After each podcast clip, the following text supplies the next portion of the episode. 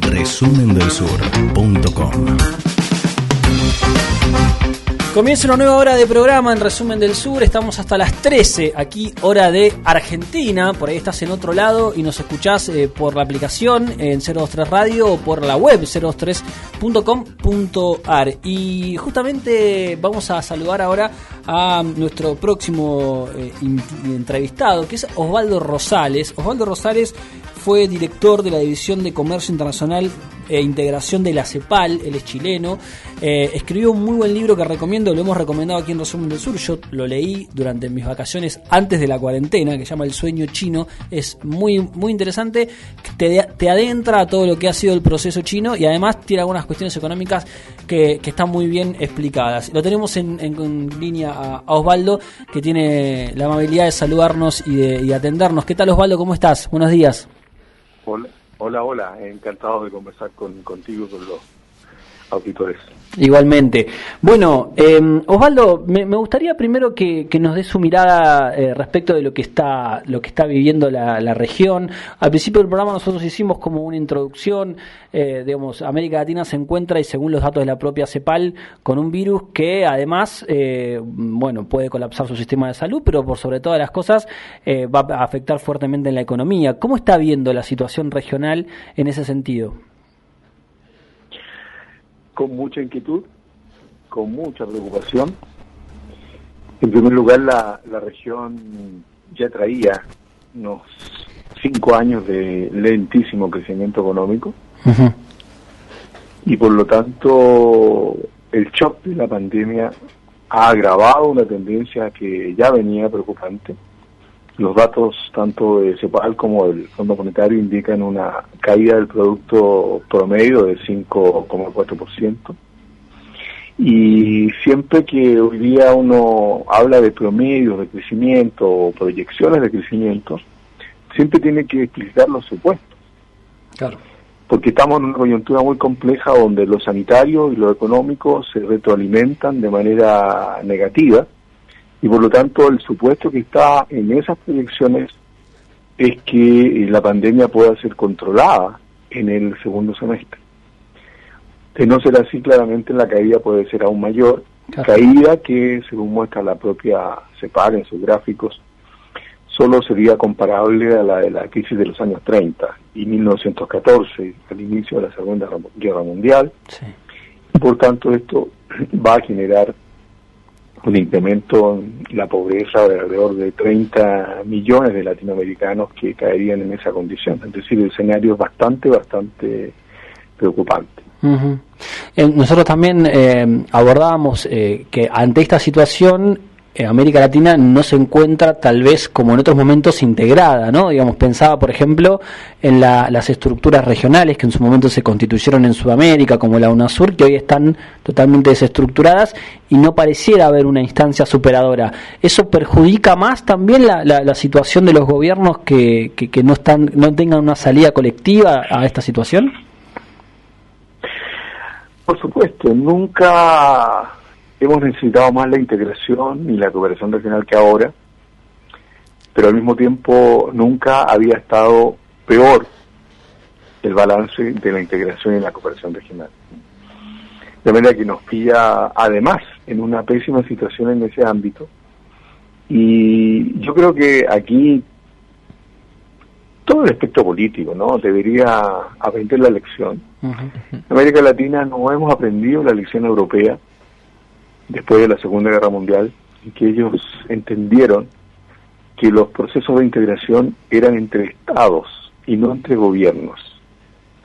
En América Latina hemos tenido la pésima costumbre de cooperar o integrarnos entre los que pensamos igual. Entonces tenemos integraciones de izquierda, integraciones de derecha y por lo tanto en términos prácticos no hay integración.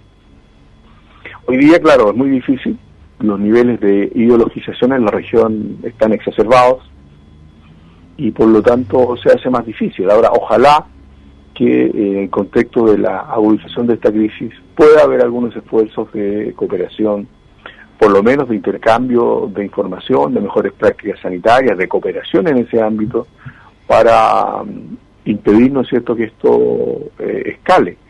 Hay que tener en consideración cómo el epicentro de la epidemia ha ido variando, ¿no? Partió esto en China, luego el epicentro estaba en Europa, hoy día el epicentro está en Estados Unidos y en algún momento, ojalá que me equivoque, en algún momento el epicentro va a estar en África o en América Latina, donde las condiciones de los sistemas de, públicos de salud son bastante inferiores a lo que encontramos en Europa e incluso en Estados Unidos. Y en Estados Unidos incluso ya sabemos, ¿no es cierto?, las cifras dramáticas que esto está planteando. Leía por ahí en una publicación del Washington Post que solo en el mes de abril las muertes derivadas del COVID-19 superaron a todas las muertes de soldados norteamericanos en Vietnam durante 15 años. Esa es la, magnitud del, drama que estamos eh, enfrentando. Y Osvaldo, viendo este, este oscuro panorama para América Latina en la cuestión económica, muchos eh, siempre se elogia eh, en el aspecto particularmente y meramente económico a Chile por tener una mirada quizá más ordenada y a largo plazo de lo que es la, economía. ¿Podría esto ser emulado por algunos otros países? Y aprovecho también para vincular esto con ciertas inversiones que se habla aquí en la Argentina de, en la cuestión minera, se, habla de unos 25 mil millones de dólares, y eso podría eh, servir a largo plazo para darle un respiro a la economía argentina. Pensando en la situación chilena, ¿no? Comparándolo con, la economía chilena. Sí, la, la economía chilena, luego de que recuperamos la democracia, ha tenido un desempeño bastante positivo, en términos de crecimiento, estabilidad macroeconómica y reducción de la pobreza, sin ninguna duda. La dictadura nos dejó con un 47% de la población en condiciones de pobreza y hoy día ese indicador, cuando digo hoy día digo antes de la pandemia, eh, estaba en 8 o 7%. Ahora, también los auditores, los hermanos argentinos habrán leído, por cierto, lo que el proceso que partió en Chile el 18 de octubre, denominado acá el estallido social.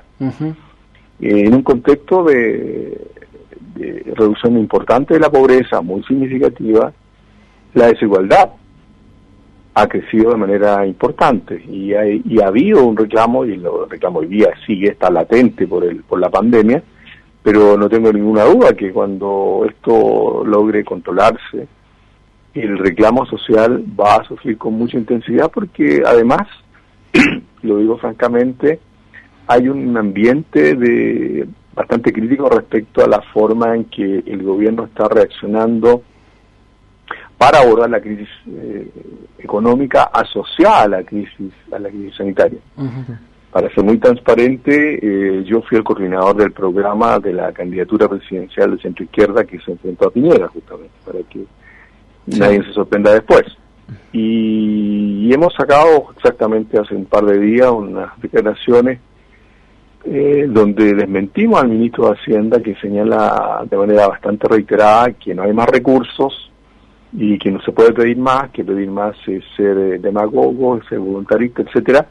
Y básicamente el tema en cuestión es que el eh, paquete fiscal que Chile está implementando para apoyar a las familias en ingresos, para apoyar a las pymes, etcétera, es alrededor de eh, 4 o 5 puntos del, del PIB y nosotros tratamos de demostrar de manera documentada que hay un espacio muy superior por las condiciones de la política fiscal chilena, los bajos niveles de deuda, por la presencia de fondos soberanos, por la baja tasa de interés internacional, etcétera, y por la necesidad urgente de que eh, el control de la pandemia exige cuarentena y la cuarentena para que sea eficaz significa que las personas tienen que quedarse en sus casas y cuando uno conoce que hay alrededor de 3 millones de trabajadores informales que tienen que salir a la calle día a día para buscar su sustento, si el gobierno no coloca esos recursos en los bolsillos de esas familias para asegurarles la alimentación y el sustento básico, esas personas van a salir.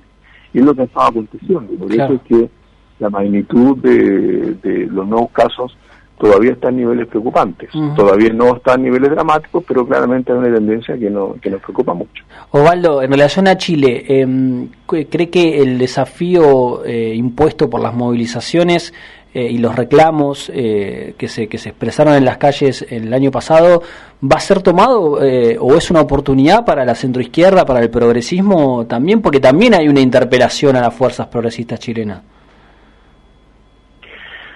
Sin duda, sí, claramente sí, hay una interpelación al, conjunto del sistema político y yo creo que hoy día el gran desafío es em, iniciar con visión prospectiva, yo diría, un, diálogo entre las fuerzas progresistas y, e incluso el gran empresariado sobre la necesidad de un nuevo pacto social. Un nuevo pacto social que, por cierto, mantenga los principios claves de una economía abierta, una economía de mercado competitiva y no, y, no colusionada, eh, con eh, eje en la inversión privada, que es el 90% de la inversión, pero al mismo tiempo con mayores compromisos con la igualdad y con la sustentabilidad del desarrollo, y eso significa una estructura tributaria distinta a la que hoy día tenemos.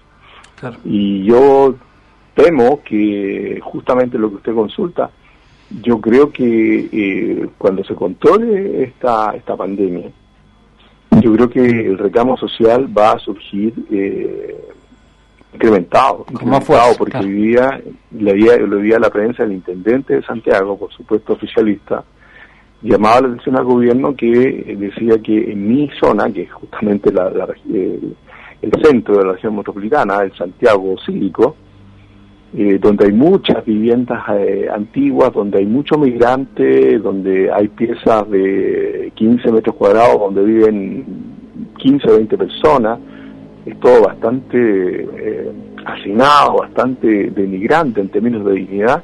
El intendente dice, eh, en, mi, en mi zona, la gente no se está muriendo del COVID, pero hay gente que se está muriendo de hambre. Es un llamado bien dramático que da cuenta de que el auxilio en materia de, recursos económicos y en materia de condiciones materiales para abordar bien esta, esta, esta epidemia no está resultando.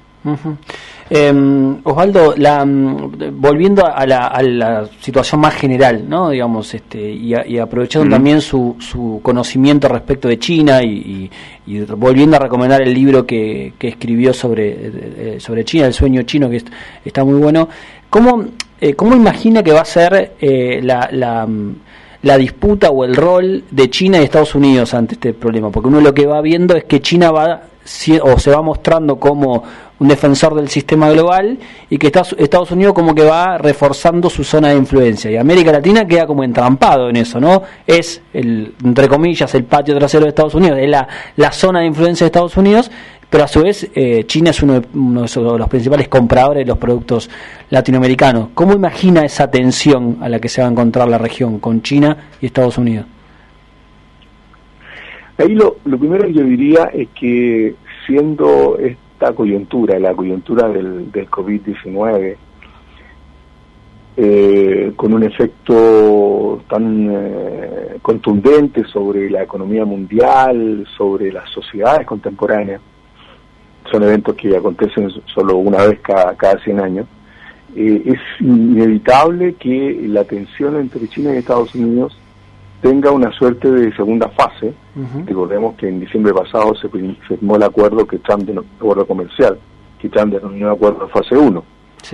Yo creo que la fase 2 inevitablemente va a ser eh, el coronavirus. Y en algunos años más, cuando la historia empiece a escribir el balance de, la lucha contra la pandemia, seguramente entre los criterios de éxito aparecerán, y aquí estoy eh, evaluando, la, historia va a evaluar cómo lo hizo Estados Unidos, cómo lo hizo China, eh, eficiencia en el control de los contagios, rapidez en la recuperación de la economía, menor tiempo en conseguir la vacuna contra el virus, buena coordinación interna para abordar todos estos desafíos y por último, qué rol jugó uno u otro en la cooperación internacional. Yo acabo de escribir un artículo sobre esto y cuando uno examina con el mayor rigor posible, uno dice, mire, a esta altura del partido, si, si el árbitro dijera son 90 minutos y se acabó el partido, yo creo que China va a salir, está saliendo mejor para que Estados Unidos. Claro. China obviamente tuvo dificultades iniciales muy importantes, o más que dificultades, tuvo errores mm. gigantescos en términos de no reaccionar con prontitud cuando esto apareció en Wuhan por ahí mediados de, diciembre. Sí. E incluso es conocido como se cuestionó al, al, al doctor Lee y finalmente el propio doctor Lee murió, murió infectado. Pero una vez que se superó ese error, que va a quedar en los anales de la historia como un error grueso, la reacción china ha sido mucho más rápida, la, la recuperación económica está siendo mucho más efectiva y la cooperación internacional en que China está involucrándose eh, es eh, bastante distinta a la actitud de Estados Unidos que incluso en plena pandemia se da el lujo de eh, cortarle el, aporte presupuestario a la Organización Mundial de la Salud. Por lo tanto, yo creo que ese es un tema que inevitablemente hoy día está en la agenda y va a seguir estando en la agenda por, por varios años. Ahora, de, aquí en, de ahí en adelante, cómo esto va a evolucionar en términos de la calidad de la relación económica, comercial y de inversión de la región con Estados Unidos y China, yo creo que la tendencia que hoy día tenemos eh, en lo central va a mantenerse, pero temo que tengamos un par de años de mucha turbulencia en qué sentido.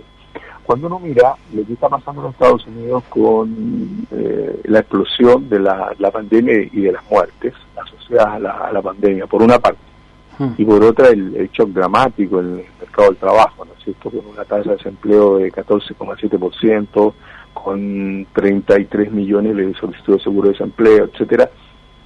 Todo eso está haciendo que eh, Trump esté focalizando su campaña de reelección en ataque a China y ha habido un documento que lo publicó exactamente el Washington Post donde da una minuta donde le decía a todos los congresistas republicanos lo que había que hacer y que todo apuntaba a cargarle los dados a China y el, el principal argumento contra Biden sería que Biden es un títere de los chinos. Claro, un candidato de los chinos. Obviamente en ese, en ese contexto vamos a tener turbulencias adicionales y que van a agravar las dificultades económicas y en ese contexto es probable que tengamos presiones como latinoamericanos para reducir nuestra exposición comercial y de inversiones con China y claramente lo peor que podría hacer la región es eh, insertarse en esa lógica de guerra fría del siglo XXI, como lo mencionaba, como lo escribo en algunos de los últimos capítulos del libro, lo que la región necesita exactamente pararse sobre sus propios pies, fortalecer esos esquemas de cooperación